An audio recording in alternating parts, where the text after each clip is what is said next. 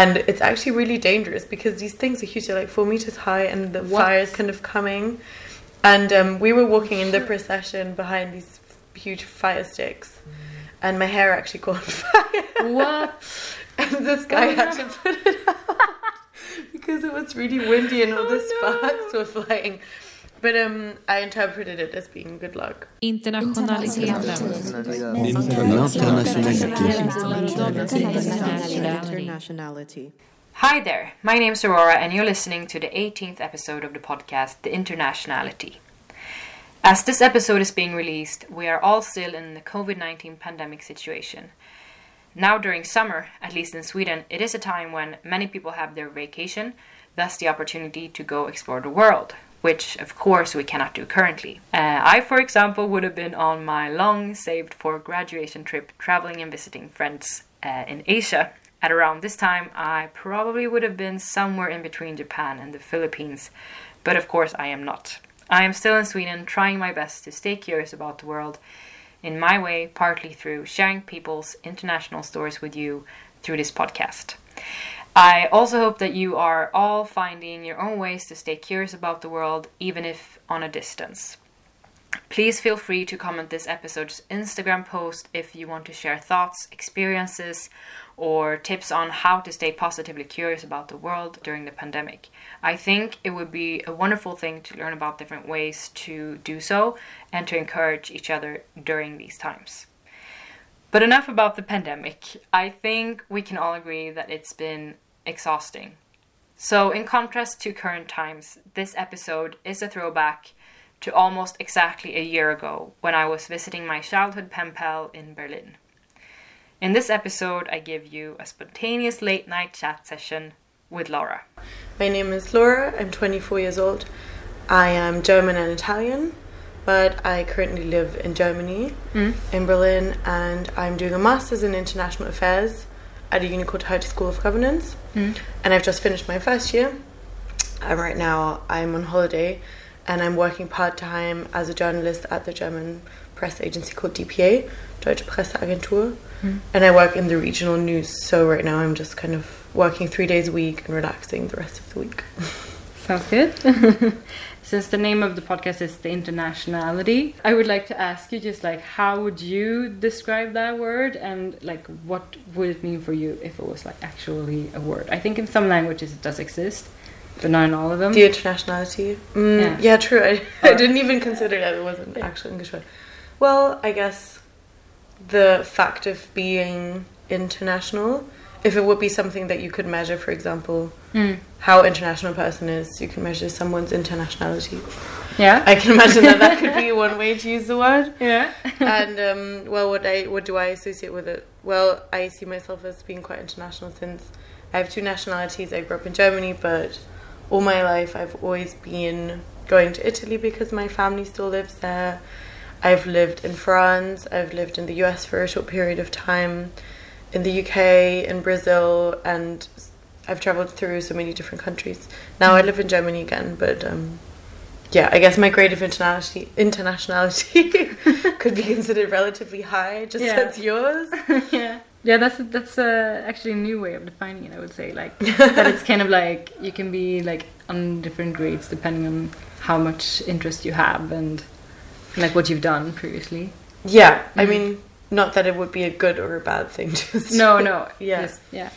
Yeah. And then as a warm up, I've started to do this uh, new thing. Um, it's just five short questions. The first one is uh, your favorite word in any language. My favorite word in any language. That's a tricky one. Yeah. But um, I think when I was learning French back in the day, my favorite word, or even it's actually an English word as well, it's courgette. Mm. I used to think that was a really funny word. And Yeah. Courgette. so that's that could be my favorite word, just because it's really funny. yeah. Um, the next question is uh, favorite food. favorite food. Well, Mm. we've recently spoken about this. My favorite food is this Italian pasta called tortelli. They're a little bit like ravioli, and they're filled with pumpkin and lots of spices and parmesan, so they're kind of sweet. And then you eat them with a tomato sauce, so it's sweet and kind of savory at the same time, and it's delicious. And you also told me that it's from a specific part of Italy, right? Yeah, so Yeah. it's from Mantova, which is the city my mom's from and where mm-hmm. we always go every year. And it's very particular from that region, which is in Lombardy in northern Italy. Nice. Yeah, you have different variations of the pasta according to the city and the region. It's really various various types. Is there like a specific time of the year that you make it or eat it? Well, in my family, we usually make it for Christmas Mm. because that's when we all gather together, and it's a lot of work making it actually with your hands. So on Christmas, the day before Christmas, usually it's my mom, my sister, and I who sit down together and just make it and Mm. talk and gossip at the same time. Sounds really nice. yeah, it's it's really nice. And then the third question is uh, most interesting tradition or celebration you've come across. Interesting tradition. Okay, I have a good one. Um, so last year I spent New Year's in Scotland Mm-hmm. at my friend Iona's house. She's from this really small village in Scotland, which is near Edinburgh. Mm, yeah. And on New Year's, they have they still have these pagan traditions to get the evil spirits out of the village, oh, and they light these really huge wooden poles on fire, and the village men kind of carry around these huge wooden poles through the whole village with all the village people walking behind, and there's a band, and they're playing the the pipes. And it's actually really dangerous because these things are huge, they're like four meters high, and the What? fire is kind of coming. And um, we were walking in the procession behind these huge fire sticks, and my hair actually caught fire. what? And this guy Oh, had no. to put it out because it was really windy and all the Oh, no. sparks were flying. But um, I interpreted it as being good luck. Okay. for the New Year. It's the first No bad spirits in your air, Not anymore. Yeah, um, your favorite language? I, I can imagine this is a tricky one. this is know- a really tricky one. You know so many languages. Um, I guess the last one that I learned, which is Portuguese, would be my favorite because it's still the newest one. Mm. But yeah, I don't know. I want to learn some new languages soon, so we'll see if that changes. Yeah. So Portuguese. Yes, Uh, and the last one, most memorable culture shock. was memorable culture shock. Well, we already talked about this as well. Was probably when I went to Japan Mm. and I was really, really jet lagged for three days, and it was horrible.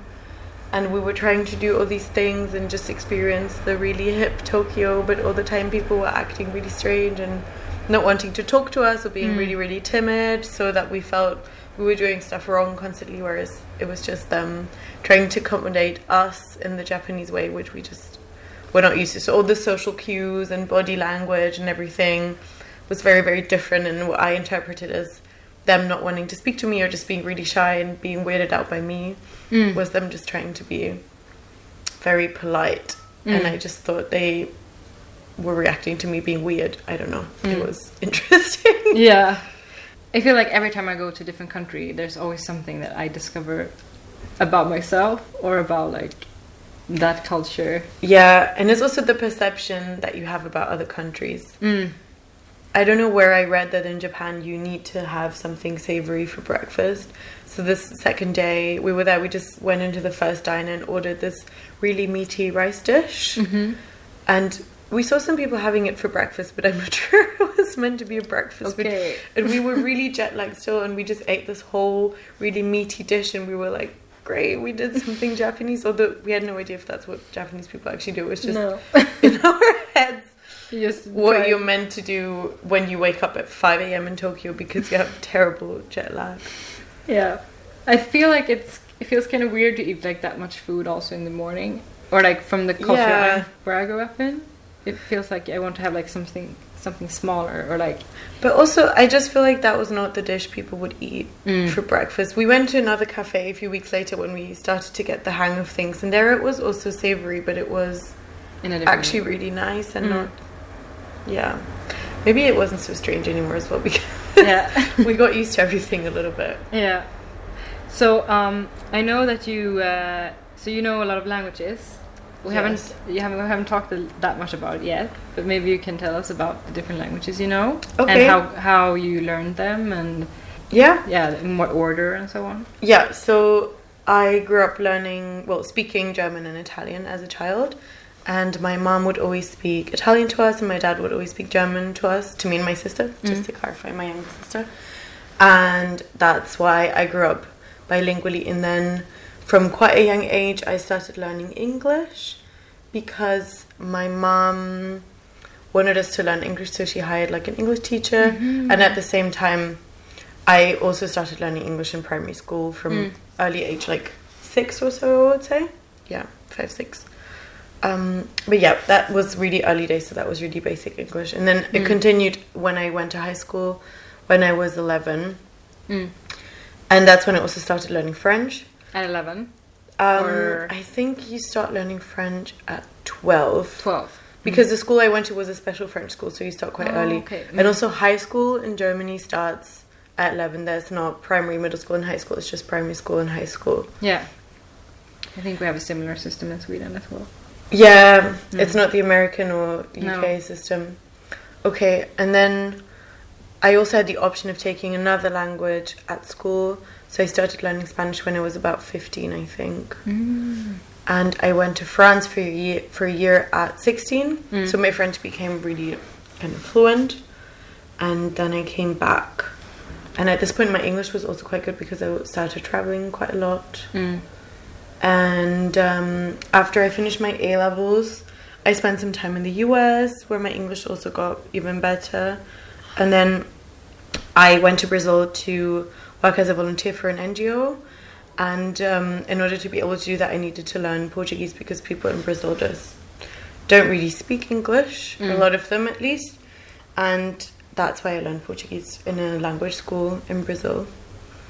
Cool, nice. I Yeah. thought you learned because uh, the reason, or uh, me and Laura actually know each other from uh, being pen pals. Yeah. I, I, can't, I can't talk pen pals. Pen pals, it's a difficult word. Since uh, I guess I was in third grade, I think Yeah, so, So we were like I was We were like- nine. Yeah, we were like nine. Nine, I mean, I was eight actually because you're Yeah. a year older than me. Yeah. Because I don't remember when we actually started writing English. Because in the beginning it was German. Yeah, like, I used a had to- to, like Oh, translate. I can't believe they made you write in German and we didn't have to write in Swedish. Maybe it's That's because kind of German is a lot, like bigger language and it's like more That's common. so more people know it. I don't know. Yeah, Yeah. But I think at one like at some point we started writing in English, but I don't remember when Mhm. when that was. I think maybe it was like when we were twelve or something. Yeah, Maybe. maybe. I would love to dig out our old letters. Actually. Yeah. I need to do that next time I go to my parents' house. Yeah, I should Yeah. do that too. But then, I guess that's kind of when we started to know English, like at a level so that we could, actually Yeah. like write letters. I think actually in the Um, beginning your English was probably better than mine because I remember when you came to visit me in Germany, I was like really impressed Oh, by your English. Yeah, maybe because like my my, I mean, we have family there and my- exactly. Yeah. I remember that. Yeah. Uh, when did you decide to like go towards like the British accents? Um, yeah, it wasn't really a decision. It's mainly when I was in the US Mm. because I was um, staying there and I had friends there and my boyfriend was there. I was speaking to a lot of American people. My accent was actually um, American. Mm. But then when I moved to the UK um, a year later, Mm. or in the autumn after being in the US, it just, but with the time, I just got influenced Mm. by that Yeah, and I switched to Mm. British. And now, because I've spent so much more time in the UK, three years, Mm. it's just kind of like stuck Mm. like this. But it's funny because when I speak a lot with my American friends here in Berlin, I start to get like a twang again, so it's Yeah. still flexible. yeah. Yeah, because I imagine like for you it must be quite easy to like copy accents or like hear hear the accents and then like Yeah. copy them since you know so many different languages and that's kind of what you've been doing. Yeah, I guess it's an automatic process, though. It's not in my Mm. head. I say like, right, I'm gonna listen to this person No, and try exactly. and speak to them. It's it just comes like more kind of natural instinctive. for you. Yeah, yeah, yeah, yeah, yeah. for sure. And you said you know you you don't know, Spanish, right? It's French and Portuguese that are Latin languages that you know. Um, well, I did Spanish in high school, oh yeah. and then I was So actually that quite would be good your at sixth Spanish. language. Yeah, then. but the issue was that Spanish and Portuguese are so close that when I started put, learning Portuguese well and becoming fluent in Portuguese, my Spanish kind of suffered. Yeah. But I can still understand most things, and um, yeah, at some point I want to go to a Spanish Mm. speaking country and just like polish it. And, Yeah. I don't know. Maybe sometime in the future. Yeah. Sorry, actually, it's three lang- three Latin languages, right? Yeah, it's, it would Italian, be yeah French, Italian, French, Portuguese. Portuguese, and Spanish would be four. Spanish is the fourth. yeah. Yeah. like Romance languages. Yeah. Mm. Like, if you could know any amount of languages, like, what would you think would be like? Enough. Yeah. I don't think there is enough. I mean, right now I'm deciding whether I should learn Turkish or Russian Mm. because I'm doing a semester abroad in Paris from September, Mm. and I think it's mandatory to take a language class in that university. Oh, okay. So I would love to learn a completely different language. Mm. But since I can't decide, I was also thinking, well, maybe I should just do both. But I don't know. we'll see how well that goes. Yeah, that would Yeah. be really cool because I think because now I think most of the most of the languages you know are like European, right? Yeah. Yeah. And it would be cool to to actually know branch like, out uh, a little bit. Yeah. And then Russian would be that one. Uh, wh- wh- which one was the other one? It was Russian. Turkish. Turkish, yeah. Yeah. So that would be like a completely different Yeah. alphabet as well. Yeah, for Turkish it would be the same, and for, but for Russian, Oh yeah, I'm thinking Yeah. about Ar- Arabic. yeah, I was thinking about Arabic as well, but Mm. then I don't know. The Turkish community in Berlin is quite big, and I always just love to Yeah, be be in to. touch with that in a Mm. different way as well. Yeah, Yeah, that would be nice. yeah. Is there anything else that you have like in mind now when we're talking about languages? Uh, Like, what's your best language tips for people that want to learn a lot of languages like you have? Um, I think my best tip would be to actually go to a country Mm. that you want to learn the language of and take a class there and immerse yourself in the culture and the people and the food, and that's the best way to learn language because you also want to kind of appreciate the culture. And then I think another thing that really helped me learning English, for example, was to watch TV Yeah. in that language with German subtitles and then with English subtitles, and then eventually without subtitles. Mm. Yeah, that's a really good one. What about books? Like, when do you think that a person could be ready to like start reading books? I have a friend who's actually learning German, and I've been encouraging him to learn through um, kids' books. Mm. So I've been recommending him kids' books in German, and I think reading is really important, but that, because then you also see the grammar in front of you, and you kind yeah, of memorize. So Mm. yeah, maybe start with something really easy like kids' books, Mm. and then work your way up towards something easier. Mm. That sounds like a good tip. Uh, is there any like strengths or weaknesses that you've experienced going through all these different um, international experiences that you've had, that, that or that you've gained? Strengths that I gained through international experiences, Yeah, or weaknesses. Yeah, Yeah. Definitely, I think because I was exposed to a lot of different languages and cultures from a really early age, you learn how to adapt to circumstances quickly, Mm. um, to new circumstances. For instance, when I went to Brazil, I thought a lot of things were really different. A lot of the gender roles, for example, really traditional. I have to say, I was in the Northeast as well, which is a very particular region, and Mm. with the organization that I was with, we were traveling a lot in the interior of the country, so smaller cities, and there a lot of people um, thought religion was really important in their lives. Yeah. And for me, coming as a modern feminist young woman who's Mm. an atheist and who doesn't think these things are progressive at all, Mm. I was very much like, oh, how can these people think that? But then you learn really quickly to actually not judge these circumstances and just, you know, wait and see and kind of adapt and, Mm. you know, first adapt to the new circumstances and second, not to judge everything you see by your own standards, I guess. Mm. Those are big strengths. And yeah, weaknesses? Not really, except that maybe it's expensive. and I guess that for me it's a privilege that I'm able to do and all those trips and travel a lot and not everyone can do that. Mm. Yeah, that would be it, I think.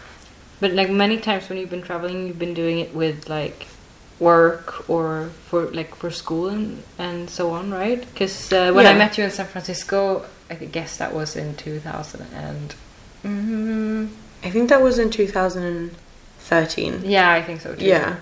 Then you were doing like a summer course there. Yeah, true. right?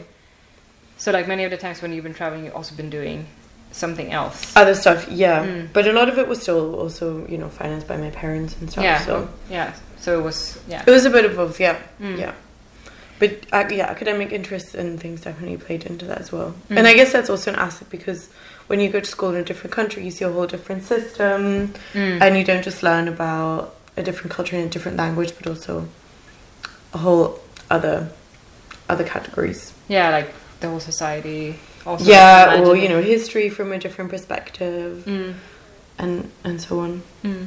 Do you have like any insights or like realizations that you would like to share with others that I don't know change your per- perception of the world or Mm, or an experience that you would like to share? I'm trying to think of a specific story. Well, I think again in Brazil when I was in the interior and everyone was really religious. So I was Mm. working with an organization that was working with loans and cash transfer programs and kind of similar to microcredits in a way. Mm. Um, so basically, the whole idea behind it was very communist almost because you get loans and then you use them in your community and you only pay them back if you have made money from them and you kind of share it with your whole community. So it was this very progressive idea, but at the same time, everyone was very strictly religious and gender roles were very strict. And people started asking me, What do you believe in? And I was like, Oh, I don't know. And they were always like really scared for me.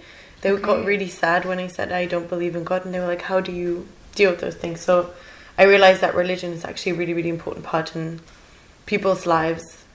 Um, which was interesting for me coming from Germany and coming from the perspective that religion is bad and backwards. So that was an interesting realization Mm. that completely questioned a worldview that I had previously held. And I think in that way, traveling and having international experiences can just make you question your own assumptions and enrich in your values and, and your life in that way. Mm. You must have quite a lot of like friends and well also family in different countries. Like how Mhm. do you uh, manage to like keep in touch with everyone?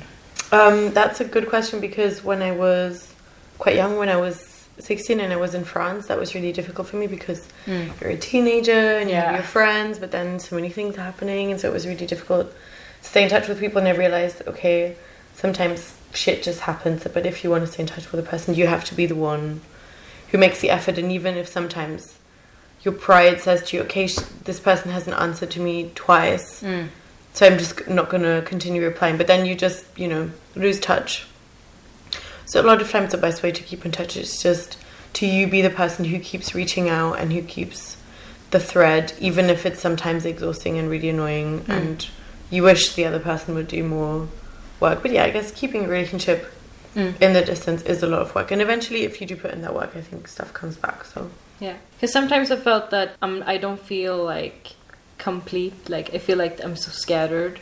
You Mhm. know what I mean? Like I have family so far away, and then also friends. Have you ever felt that that's been hard for you? Yeah, definitely.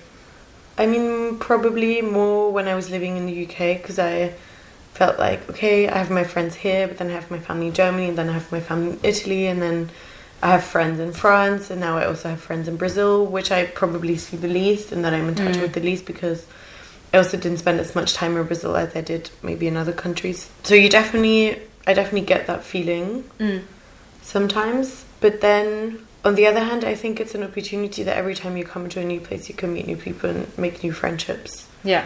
And once you realize that you have the ability of being the person to maintain a friendship, even over time, even over a long time, I think the it becomes less scary being so fragmented. Mm. And then I also have to say I have a family who's very supportive and comes to visit me, and my friends can visit me as well.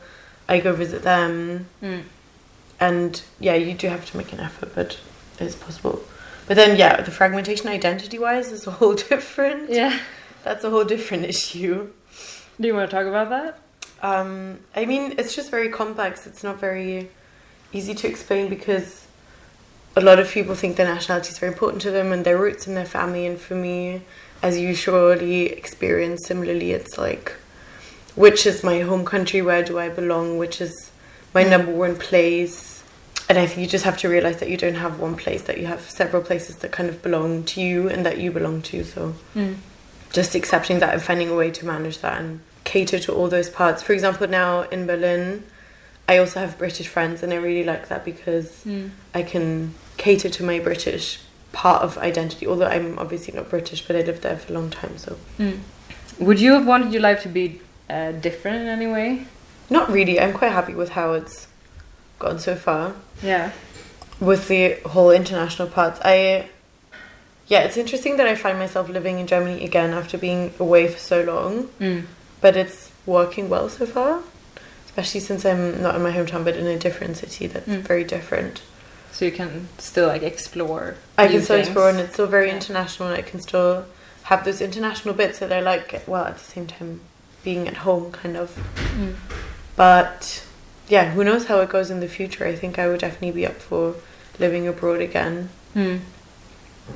Would you, because you've had like the opportunity to go and live abroad uh, plenty of times, uh, and sometimes it's been like for school, but then also when you were doing, because in Brazil it was not for school, right?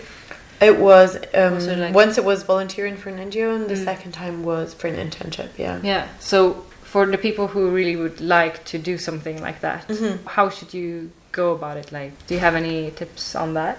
Well, for the internship, there's always programs and scholarships that kind of help people get those internships. In my case, I got the internship um, on the website of the organization, but I knew about the organization through a program, Mm. and I applied to this program, but then I didn't get it, so I decided to just like skip the program and apply to the organization directly, Oh. and that's how it worked out for me. So maybe also doing research about the organizations that you want to work with and applying to them directly can work, but there are also many, many programs. I know in Germany there's this one that I was applying to called Carlo Schmid. Mm. There is a lot of state funded stuff. And um, I think universities also sometimes help you with their career development options. But these are mainly options for students. I remember when I was not a student yet in my gap year before university, it was really difficult Mm. to get these experiences. So in the case of that NGO, I was lucky because that was through friends of my parents. Mm. Yeah, and um, I guess a lot of people can just get international experience through stuff like Erasmus. Yeah, of course. And Mm. I decided to do my whole bachelor's abroad, which is also an option. Mm. And there you just have to.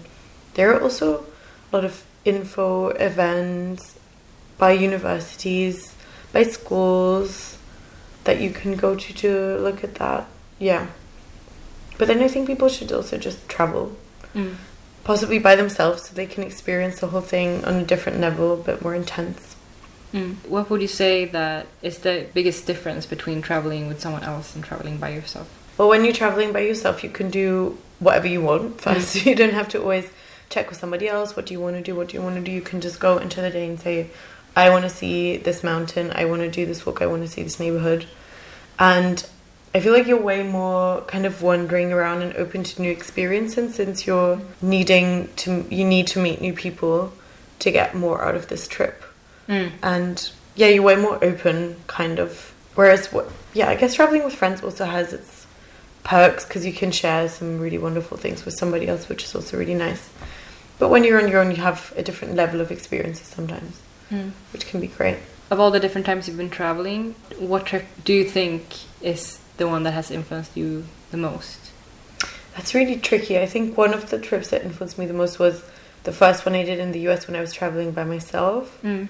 But that's also because I was 19 and really young, and that was the first time I was traveling on my own. And it was all really exciting. Yeah, of course. And I was just really proud that I was managing on my own and having a great time and gaining all these street skills and learning what to do and what not to do. And that was just really exciting and new. But then last year, um, so not last Christmas, but the one before, I was traveling the Amazon for two weeks by myself. Mm. And that was also incredible because I realized, first of all, I couldn't do this trip if I didn't speak Portuguese, or it wouldn't be the same. Yeah. I wouldn't be as in touch with, you know, the local population. I wouldn't be able to take the same boats and do the same kind of jungle trips and everything. And it was just really in nature and really nice. And I met some really wonderful people on the different boats that I took. Mm. So I traveled um, down the Amazon from Manaus to Belém, which is on the coast, with a boat, sleeping on a hammock. Nice. And it was just the little adventure. It was really cool. Nice. What what was the highlight of that trip? Would you say? Mm, well, I spent New Year's there in a place Mm. called Alter do Chão, which looks like the Caribbean, but it's in the Amazon. And from there, I also did different hikes into the jungle, which I also did from Manaus, which is the capital of um, the Amazon region. Mm, yeah, I don't know. It's difficult to pinpoint a highlight. Yeah, of course. Also, just some of the days that I spent on the boat with people just hanging out because you're on this boat and like 200 people are on this boat and you're just like body to body in those hammocks and most people who take these boats are you know either backpackers mostly brazilian backpackers no foreigners or like poor people families kids people who are moving. It's just Mm. like a huge mix of people. So you get to know everyone on this boat and you just like share stuff and kids are running around and you see the jungle from the boat and yeah That seems so really really nice. see a dolphin For ho- for how long is like one of those boat trips? Do you get to know people like like Yeah. how long do you actually so from Spend time Manaus to people. Belém I think it the whole trip takes five days but Oh, I did um, two days and then I went off at this place Alter do Chão and then I did three more days so the first one was like one night Mm. so two days one night and the second one was three days two nights I think yeah So, but it's not always like the same people that go on. Like some people get off. Um, yeah the, the boat just stopped so I got Mm. off at this one stop but I could have also continued basically Oh, Yeah. okay. Mm. Yeah, I think it's another example of why traveling on your own is great because I was on this boat and I was traveling with these two people that I had met on a Facebook group. Mm. It was a Facebook group um, that was created for female couch surfers because a lot of times on couch surfing, females get like, you know, inappropriate messages or Yeah. it's not just for couch surfing but it's for sex or whatever. Mm. Um, so I met this woman. She was like, "Yeah, I'm doing the same trip. Me and my fiance. Um, let's meet up." And we met up, and we decided to hang our hammocks together. And they gave Oh, me nice. food. And they were from Brazil? Or? They were Brazilians, yeah. They were just moving to a different place. Oh. Um, and then I met these other people, and we were just all kind of hanging out on the boat, like talking and looking at nature, and just just super chilled. It was really nice. and do you still have contact with those people now? Or Um, with some of them, I follow some of them on social media.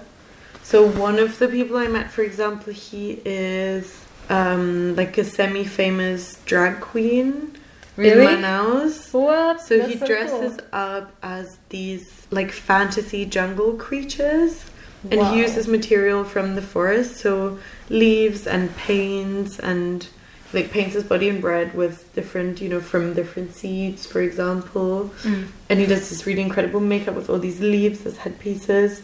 And he basically does performances with these costumes to raise awareness for the depletion of the forest and environmental issues.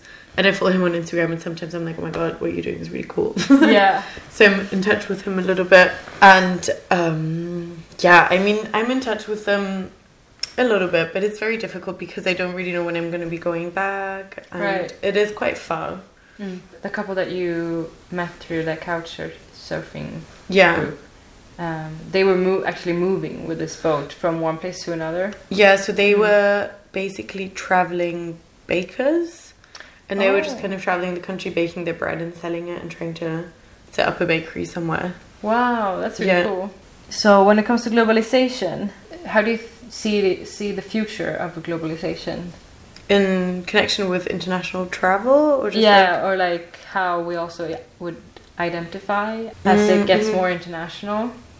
I think more people are going to be of mixed nationalities and ethnicities, making identities more complex. But I don't think that's necessarily something new because people have always had multifaceted identities. So Mm. that's just going to become more kind of in the foreground. Mm. which I think is wonderful because I think being multicultural is really great and really enriching for everyone. Mm. Yeah, but um, at the same time, we're obviously seeing a backlash against that as well. So I don't know how that's going to pan out. Mm. But yeah, globalization has its bad and its good bits, I would say. Because, well, we talked about this whole like travel and stuff, it's all really enriching, but then a lot of people talk about how that has consequences for the environment and Yeah, should we even course. fly anymore? Mm. And I'm really conflicted about that as well because if I didn't fly, I couldn't have gone to Brazil and had these experiences. Mm. On the other hand, it's really bad for the environment, so I try to just fly when there is no other alternative. Mm. But it is a conversation to be had every time. For example, I'm planning a trip to Italy, and I could very well take the train, which takes 15 hours, Mm. and it's really annoying. Or I could take a airplane. So Mm. I don't know. I'm hoping that a lot of a push towards more green energy and innovation and less fossil fuels, and maybe a way to travel even by air that's less Mm. harmful towards the environment will emerge eventually. Mm. Yeah. Yeah, yeah, I, I totally agree. And I think uh, when it comes to traveling by train, where you live right now is quite central if you Yeah. want to go like different places in True. Yeah. in Europe. Because that's always a, a problem for me, like living in the far north. From Uh, Sweden. Yeah, Yeah. it's always like You have I mean, to I- fly. yeah. yeah. I mean, if I if I want to be able to go somewhere, I mean, if I would have taken the train here, I think it would take like one or two days, probably two days. I think. Yeah. Um, Yeah, so like, you, I, I'm really jealous of like the position you have in relation to other coun- countries. Like It is quite good go. within Europe. Yeah. Yeah. That's true. If we were to like sum this late night podcast late night talk, chat, Yeah. um, how would you like to sum it up? Well, we've talked a lot about languages. We've talked about travel and how international experiences are usually positive, but also how there are some environmental discussions to be had.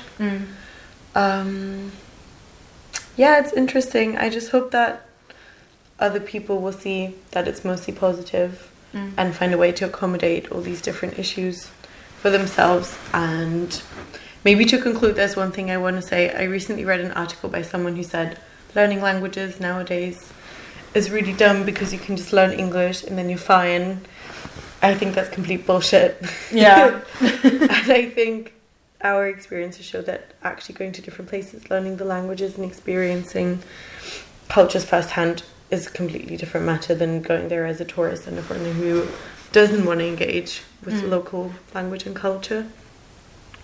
And I think that's going to be very, very important, especially in a world that's globalized. Mm. So go out and learn languages and travel. yes. Thank you very much for being part of this podcast. And I hope that we Yeah, can like maybe you. chat again soon as well. yes, Yeah. that would be great. When we're not as tired. Yes. Good night. Good night.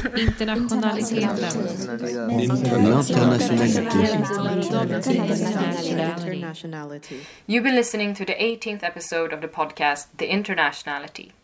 To see a photo of Laura in Berlin, please visit our podcast Instagram, The Internationality Podcast. Also, please remember to feel free to comment if you want to share thoughts, ideas, or tips on how to stay curious about the world while staying at home during the pandemic. And as always, for more podcast updates, you can also follow us there. Do you feel like you or someone you know could be a future guest for this podcast? Please contact us with any suggestions you might have, either by sending us a DM on Instagram or emailing us on theinternationality at gmail.com. This podcast has been shared with you through Umeå Student Radio at Umeå University. There will be new episodes every last Wednesday of the month. My name is Aurora. Until next time, take care, stay safe, and don't forget to stay curious about the world.